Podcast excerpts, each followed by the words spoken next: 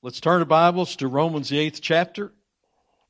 Romans, the eighth chapter, and, and, and I want to begin at verse one, one more time, and just so we can get the whole picture of the thought in the midst of it, that, that we can reflect back on what we've been hearing.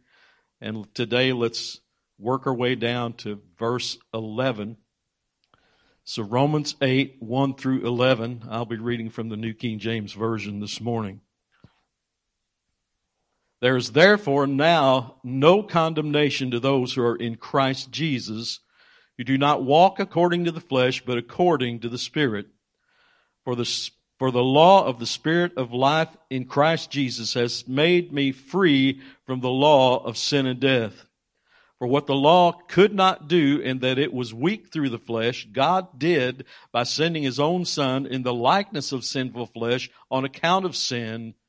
He condemned sin in the flesh, that the righteous requirement of the law might be fulfilled in us who do not walk according to the flesh, but according to the Spirit. For those who live according to the flesh set their minds on the things of the flesh, but those who live according to the Spirit, the things of the Spirit. For to be carnally minded is death, but to be spiritually minded is life and peace.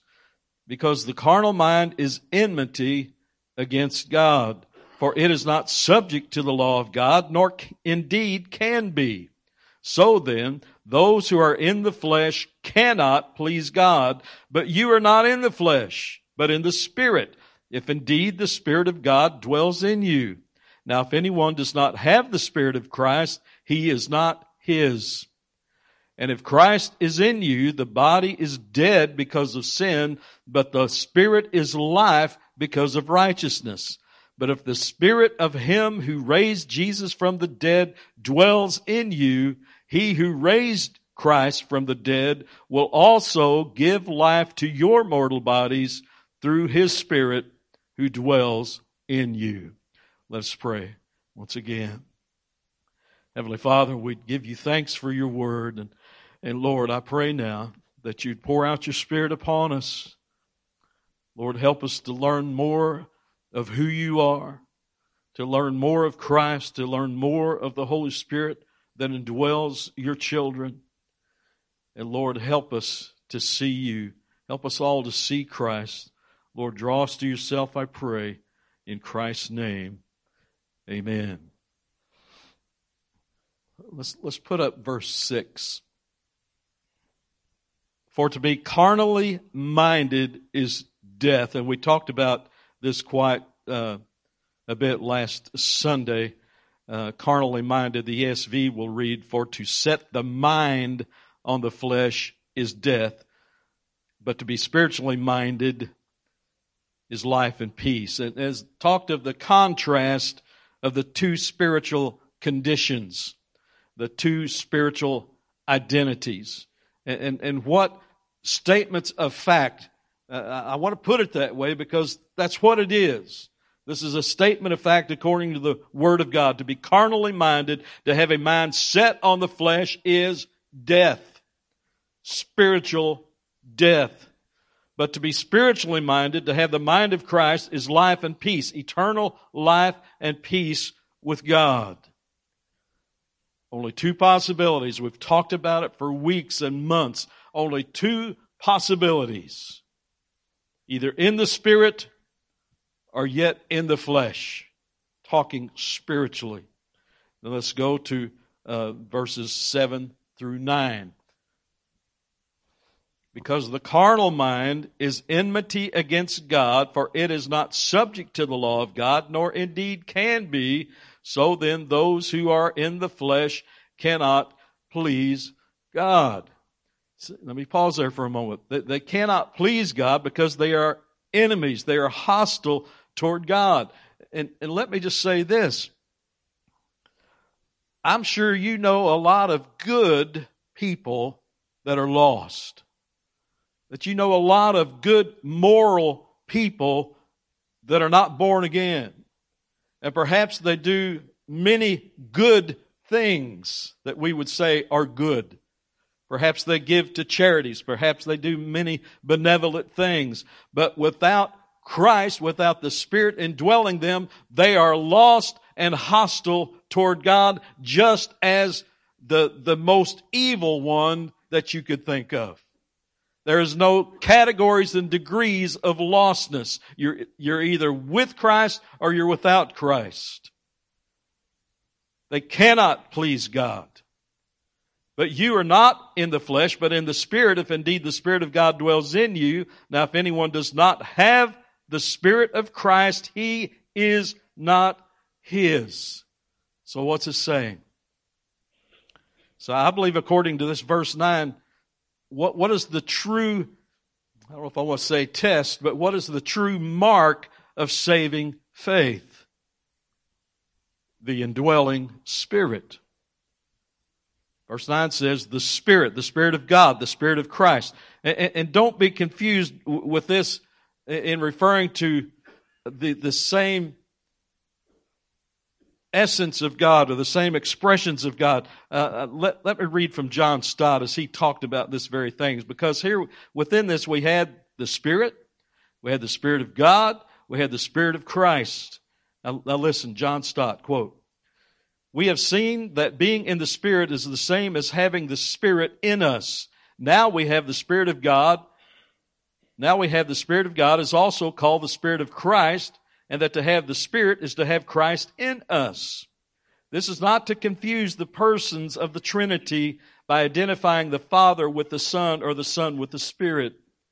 It is rather to emphasize that, although they are eternally distinct in their personal modes of being, they also share the same divine essence and will. In consequence, they are inseparable. What the Father does, He does through the Son, and what the Son does, He does through the Spirit. Indeed, wherever each is, there are the others also." End quote. And I, I thought that was a pretty good uh, explanation of the, the Trinity and, and of the of the Spirit and of the Father and of the Son. And this we know: the truly born again person has the Holy Spirit indwelling them. Those who are still carnal, those who are still in the flesh, unbelieving and hostile toward God, do not. But you are not in the flesh, but in the Spirit, if indeed the Spirit of God dwells in you. Now, if anyone does not have the Spirit of Christ, he is not his. So the indwelling Spirit is the differentiating mark between a believer and an unbeliever. If anyone does not have the Spirit of Christ, he is not his. They're not saved. They're not born again. They're not born of the Spirit. They are yet only a child of the flesh. Remember what Jesus said to Nicodemus in, in John three, verse six. That which is born of the flesh is flesh, and that which is born of the Spirit is spirit. Uh, every born-again believer has the Spirit indwelling them. And again, the indwelling Spirit is the difference between a Christian and a non-Christian. And what does that mean, that the Spirit indwells the true believer? Well, let's talk about that a little bit this morning. Um, that Greek word, if I can, if I can kind of delve into that for just a moment. The Greek word for dwell is oikio, which comes from the Greek word for house. It means that the Spirit of God, the Holy Spirit, has made His home in you. He has become a permanent residence. This is where He resides. This is His home. So, so child of God, do, do you know who you are? First Corinthians six, verses nineteen and twenty.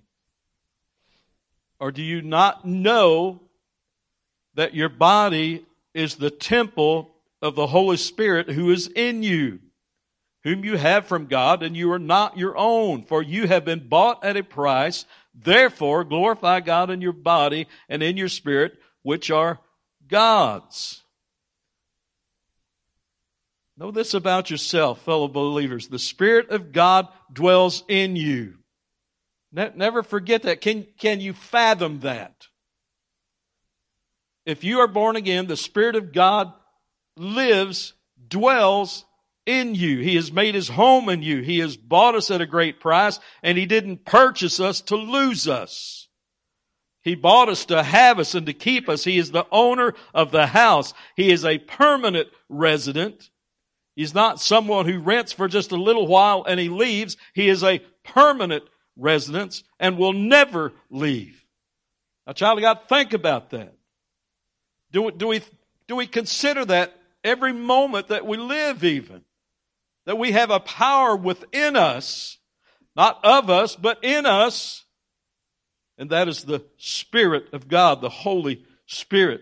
You are never without Christ, the Holy Spirit, Christ in us. In John fourteen, verses sixteen through eighteen.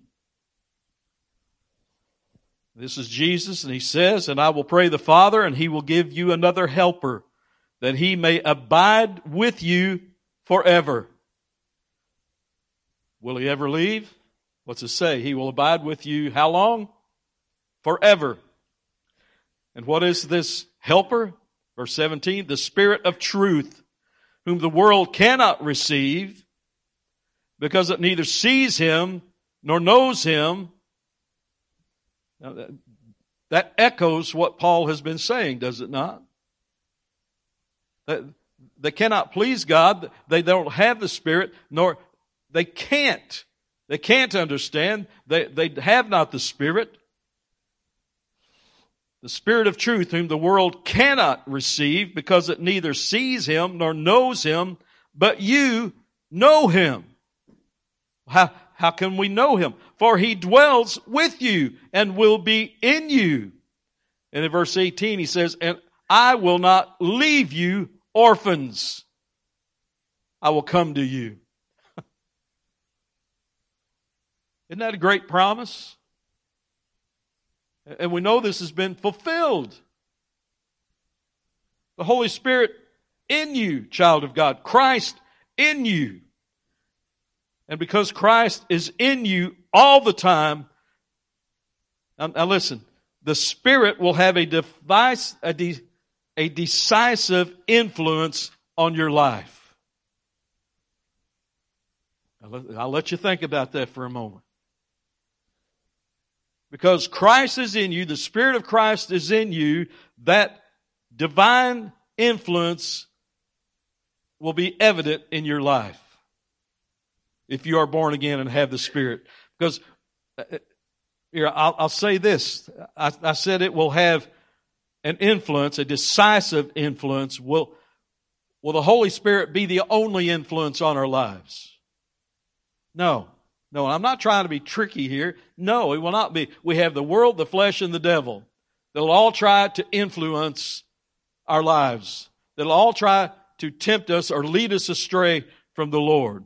And while still here in this mortal body on planet Earth, we, we have these influences.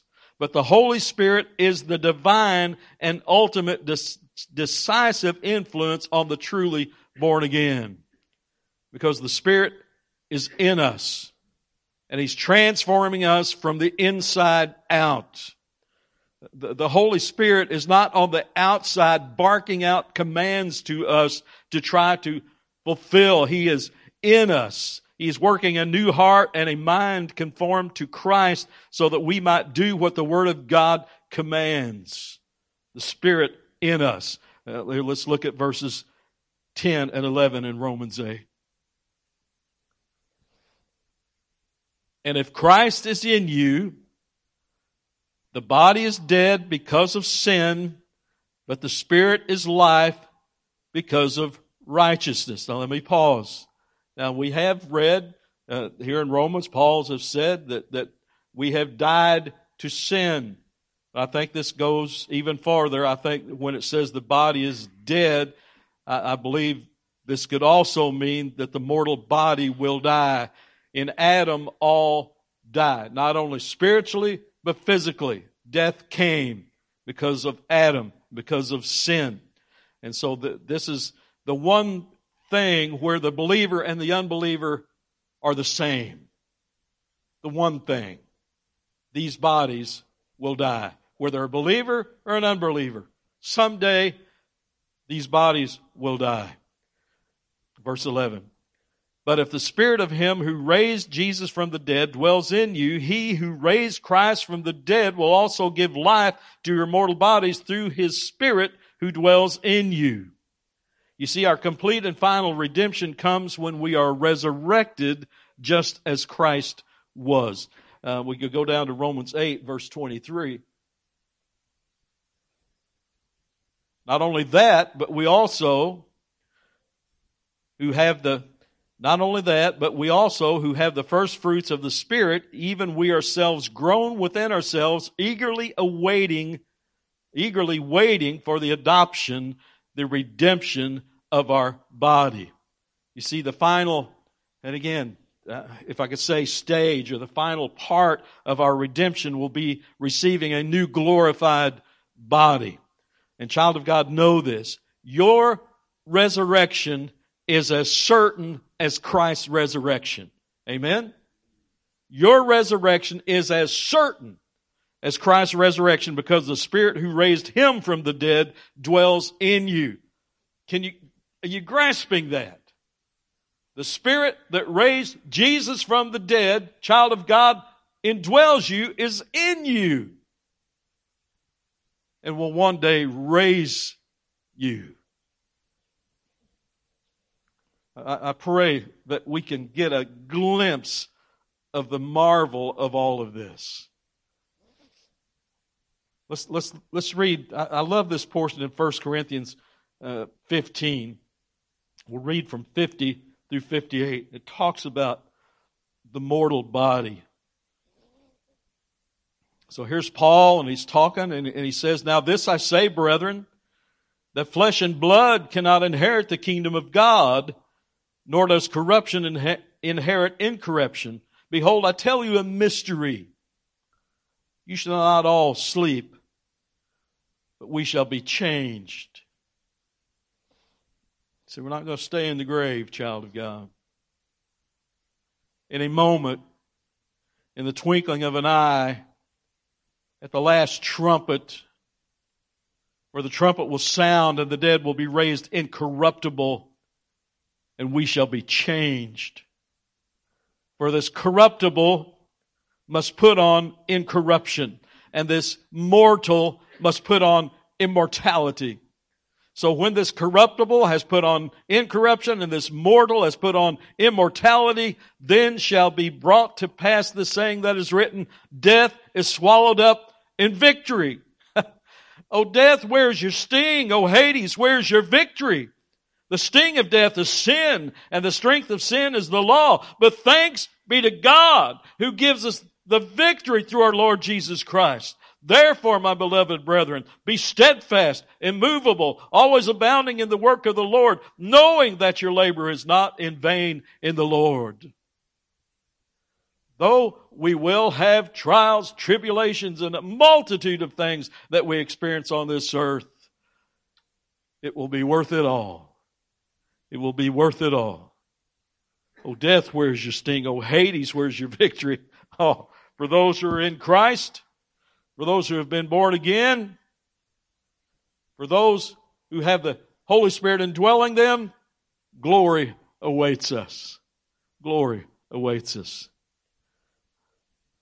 We've talked about the indwelling Holy Spirit, and there may be someone who would ask the question, well, how do I know?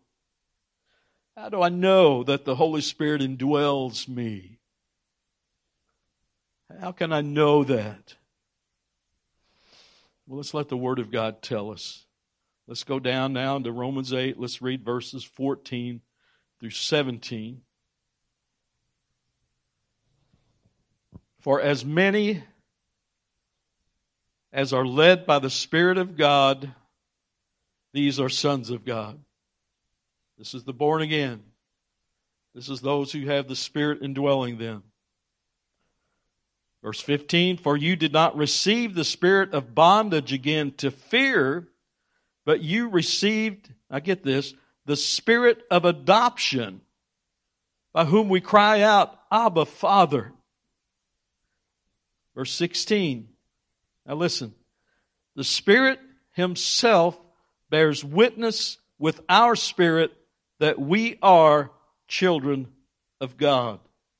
Let me pause. Now let's, let's ask that question again. How do I know? How can you know that the Spirit of God is in you? The Spirit Himself bears witness with our spirit, with our being. You know, you have a capital S, the Spirit. The Spirit of God bears witness with our spirit, little s. That's us, that's our being. That we are children of God. And then listen, and if children, then heirs, heirs of God, and joint heirs with Christ, if indeed we suffer with Him, that we may also be glorified together. For as many as are led by the Spirit of God, these are sons of God. The distinguishing mark between a believer and an unbeliever is the indwelling Spirit. So what's then? But but how do I know? Is it some feeling? Is it is it some, what? How do I know? Well, l- let me say this.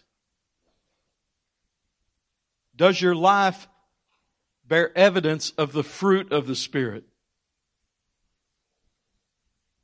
And I'm not saying, and I don't believe the Word is saying, that you live perfectly all the time.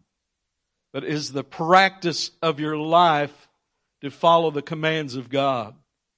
It is the practice of your life to please Him as best you can, being led along by the Spirit and by the truth of the Word of God. Let's go to Galatians five and let's read. Galatians five, twenty-two through twenty-six. But the fruit of the Spirit, okay, this will be what is evident in a life of a true born-again child of God who has the Spirit indwelling them. The fruit will bear witness of that. But the fruit of the Spirit is love, joy, peace, long-suffering, kindness, goodness, faithfulness, gentleness, self-control. Against such there is no law. For those who are Christ's have crucified the flesh with its passions and desires. If we live in the Spirit, let us also walk in the Spirit. Let us not be conceited, provoking one another, envying one another. Now, as we read through that list, perhaps some of you were convicted, even as we read it, in certain areas. That is a weakness for you. There, perhaps the Lord is still bringing you along. But what is number one? What was first? The fruit of the Spirit is love. Love mentioned first. And, and it seems to me, and when we've preached on this before, it seems to me that everything hinges on love. The evidence that we are born again and have the indwelling Spirit hinges on love.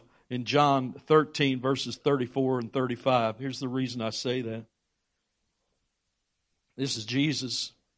And He says this, "A new commandment I give to you, that you love one another as I have loved you, that you also love one another." Now listen, listen to what he, what he says. "By this all will know that you are my disciples, if you have love for one another." Love. Do you love? Do you love others? And not just love your brothers and sisters in Christ, but do you love even your enemies? Even to the point that you would lay down your life for them. Is that not what Christ did for us? That we were all enemies of God, all of us. But yet, while we were yet sinners, Christ died for us. Do we love? Do we love? In John fifteen, verse eleven through fifteen. These things I have spoken to you. This is Jesus again talking. These things I have spoken to you, that my joy may remain in you and that your joy may be full. This is my commandment, that you love one another as I have loved you. Greater love has no one than this, than to lay down one's life for his friends. You are my friends if you do whatever I command you. Now let me pause there. Well, what has he commanded us to do in what we've read so far from him? He's commanded us to love one another. You are my friends if you do whatever I command you to do. No longer do I call you servants, for a servant does not know what his master is doing, but I have called you friends. For all things that I heard from my Father, I have made known to you. I've made known to you. Now we read earlier, for you did not receive the spirit of bondage again to fear, but you received the spirit of what? Adoption. Adoption, by whom we cry out, Abba, Father. So, child of God, do you know? Do you know that you have been adopted by the Heavenly Father? Uh, remember, we, we read in John fourteen eighteen, he said this, I will not leave you orphans, I will come to you. In, in Second Corinthians six eighteen, it says, I will be a father to you, and you shall be my sons and daughters, says the Lord Almighty. Adoption. Ephesians one, verses six, uh, three through six. Blessed be the God and Father of our Lord Jesus Christ, who has blessed us with every spiritual blessing in the heavenly places in Christ, which He chose, just as He chose us in Him before the foundation of the world, that we should be holy and without blame before Him in love, having predestined us to adoption. Having predestined us to adoption as sons by Jesus Christ to Himself, according to the good pleasure of His will, to the praise of His of the glory of His grace, by which He made us accepted in the Beloved. Have you ever asked yourself, why would God choose me? If you've, if you've never thought that, perhaps you need to think that. Why would He choose you for adoption? Because of love. Because of great love which He loved us. Why did He choose the children of Israel to set His presence before them? Why did He choose them? They were nothing. They were just a ragtag little bunch. Why did He choose them? Because of love. Just as He chose us in Him before the foundation of the world, that we should be holy and without blame before Him in love, having predestined us to adoption as sons by Jesus Christ to Himself, according to the good pleasure of His will. It's by His will, by His good pleasure, by His great love. First John five, verse thirteen. Now listen, listen to this.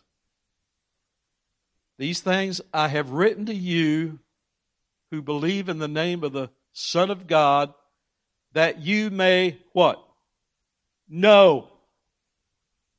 That you may know that you have eternal life, and that you may continue to believe in the name of the Son of God.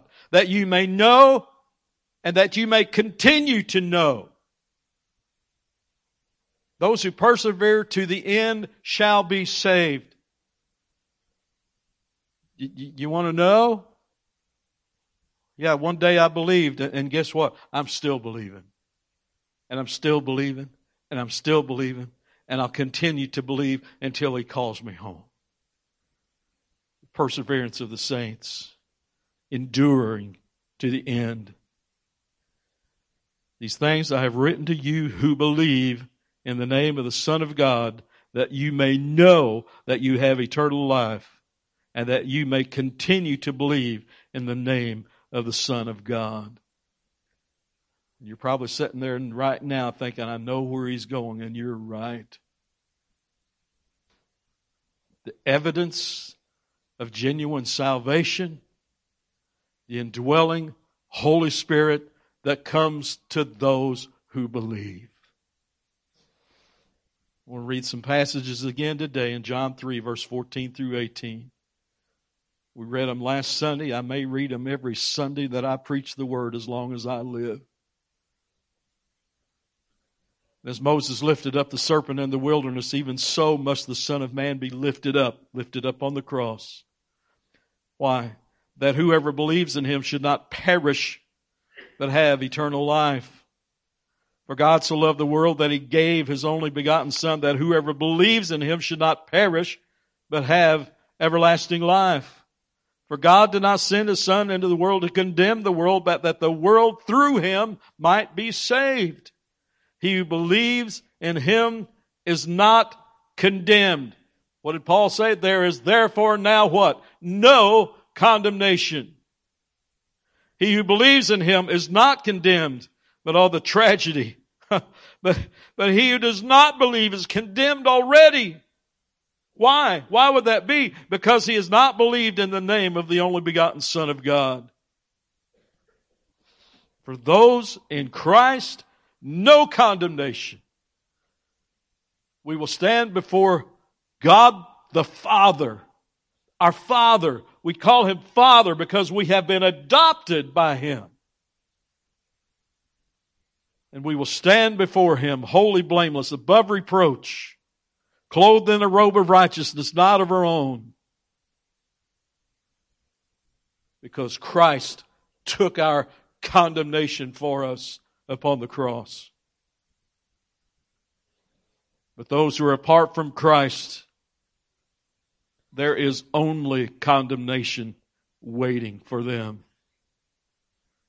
The born-again believer has eternal life. The unbeliever has wrath and everlasting death awaiting them. John three, verse thirty-six. He who believes in the Son has everlasting life, and he who does not believe the Son shall not see life, but the wrath of God abides on him. Romans ten, verses nine through thirteen. That if you confess with your mouth the Lord Jesus and believe in your heart that God has raised him from the dead, you will be saved. For with the heart one believes unto righteousness, and with the mouth confession is made unto salvation. For the Scripture says, whoever believes on him will not be put to shame, for there is no distinction between Jew and Greek, for the same Lord over all is rich to all who call upon him. For whoever calls on the name of the Lord shall be saved. Do you believe? Is it a certainty? Do you know that you have the indwelling Holy Spirit? Because we have read from His Word today that you may know with all certainty, because His Spirit will bear witness to you. And, and you may know because you will see at least glimpses of the fruit of the Spirit being worked out in your life by the Holy Spirit that is in you and working in you. Because you're being changed, you're being transformed. Yes, you've already been changed into a new creation, but through this, this life that we're living, through the sanctification that we're going through while here on this earth, where the, where the dross is being removed from our lives and we're being made more and more into the likeness and the image of Jesus Christ, the Holy Spirit is in us and moving. When you sin, does it bother you? When you sin, are you convicted by that Holy Spirit that is in you? Because if not, I, I, I can't fathom that. That if the Holy Spirit is in you and you commit a sin, and that Holy Spirit that is in you does not convict you, perhaps there's no Holy Spirit there. Preacher, you're kind of scaring me here. I wish you'd shut up and stop. But how important is this? That you may know, and that you may continue to believe. It's Second Corinthians thirteen five. That, that we all would do this. What did Paul say? Examine yourselves. Examine yourselves as to whether you are in the faith. Test yourselves. Do you, do you not know yourselves that Jesus Christ is in you? Unless indeed you are disqualified. And what he's meaning there is Christ in you. Because if not, you are disqualified from redemption and salvation. If the Spirit of God is not in you. And so Paul says, examine yourselves. Unless you've been di- disqualified. Who qualifies us? Do we do it? No. No, it, it, it is Christ. And, and I'm going to read a, a portion from Colossians one. Isaac read from Colossians one this morning. Let's go to Colossians one. Let's read verses nine through fourteen. Colossians one, nine through fourteen. For this reason, we also, since the day we heard it, do not cease to pray for you and to ask that you may be filled with the knowledge of His will in all wisdom and spiritual understanding. He's talking to the children of God. That you may walk worthy of the Lord, fully pleasing Him, being fruitful in every good work and increasing in the knowledge of God. Let me pause there for a minute. If you truly are born again child of God, you will be increasing in knowledge. Amen? Is that not what the Word says? Are you increasing in knowledge? Do you hunger and thirst for the Word of God? Verse eleven, strengthened with all might according to His glorious power for all patience and long suffering with joy, giving thanks to the Father who has qualified us to be partakers in the inheritance of the saints in the light. It is God who has qualified us to be His children. It is God who has done the adoption papers, if you want to put it that way. It is God and His great love. Verse thirteen, He has delivered us. Put yourself in the verse, child of God. He has delivered me from the power of darkness and has conveyed me into the kingdom of the Son of His love, in whom I have redemption through His blood, the forgiveness of sins. Do you know that you're saved? Do you know that the Holy Spirit indwells you? Then perhaps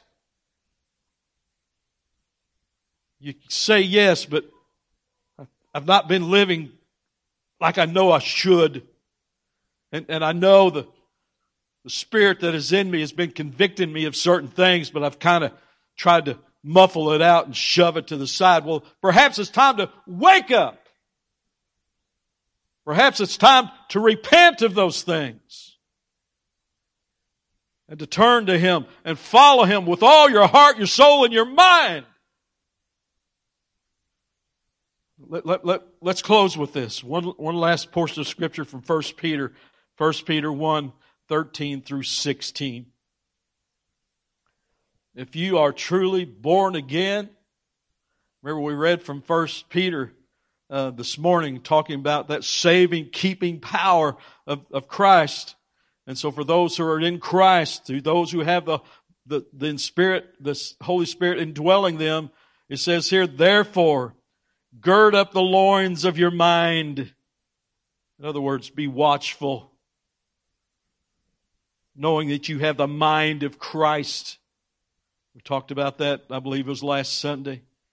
Be sober and rest your hope fully upon the grace that is to be brought to you at the revelation of Jesus Christ.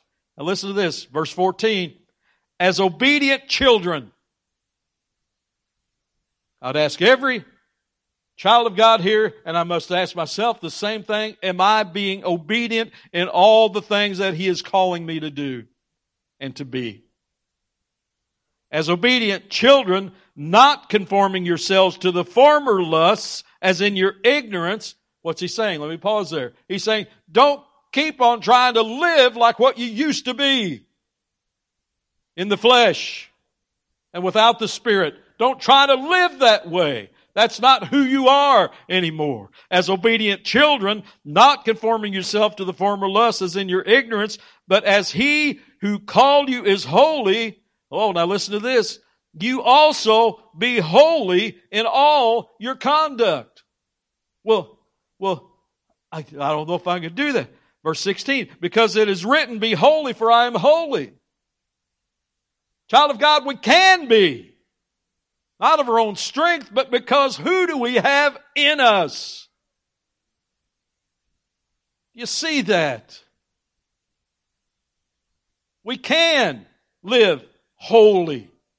And He calls us to live holy. And the only way we can is to forsake the old man. Don't try to go back and live like that anymore. But to keep looking to Jesus, to keep feasting on His Word, keep trusting Him, and be led by the Spirit that is in you. Let's pray. Heavenly Father, we give thanks for Your Word. And Lord, it, it, at least to me, it seems very clear of of the distinguishing mark of those who are yet lost in the flesh, unredeemed. And it is because they have not believed the gospel of Christ. And Lord, should there be someone who is heard the sermon or will at a later point listen to this sermon who is yet lost in their sin, I, I pray, Lord, that You could do a work, a, a, a miracle that only You can do in drawing them to Yourself, in opening their eyes that they might see Your truth and the truth of the gospel of Jesus Christ. Lord, that it, It is only You who can call someone, just as, as Christ called to Lazarus, who has been dead for days. Lord, when You call that one who is yet dead in their trespasses and sin, just like Lazarus, they will come forth. Just being in the tomb, the light will shine in, Lord. And we know that because You have done it in our hearts. So, Lord, perform that miracle. Shine light into darkness. Raise the one who is dead to spiritual life, Father. Help them to see You, most high, most holy, righteous God. And, Lord, upon getting a glimpse of Your holiness, conviction of sin immediately would pour over them. They would fall before You. And Lord, as they're crying out to You, grant them repentance as they confess their sins. Lord, grant them faith that they might believe and receive Christ as Lord of their lives. And the Holy Spirit will indwell them immediately.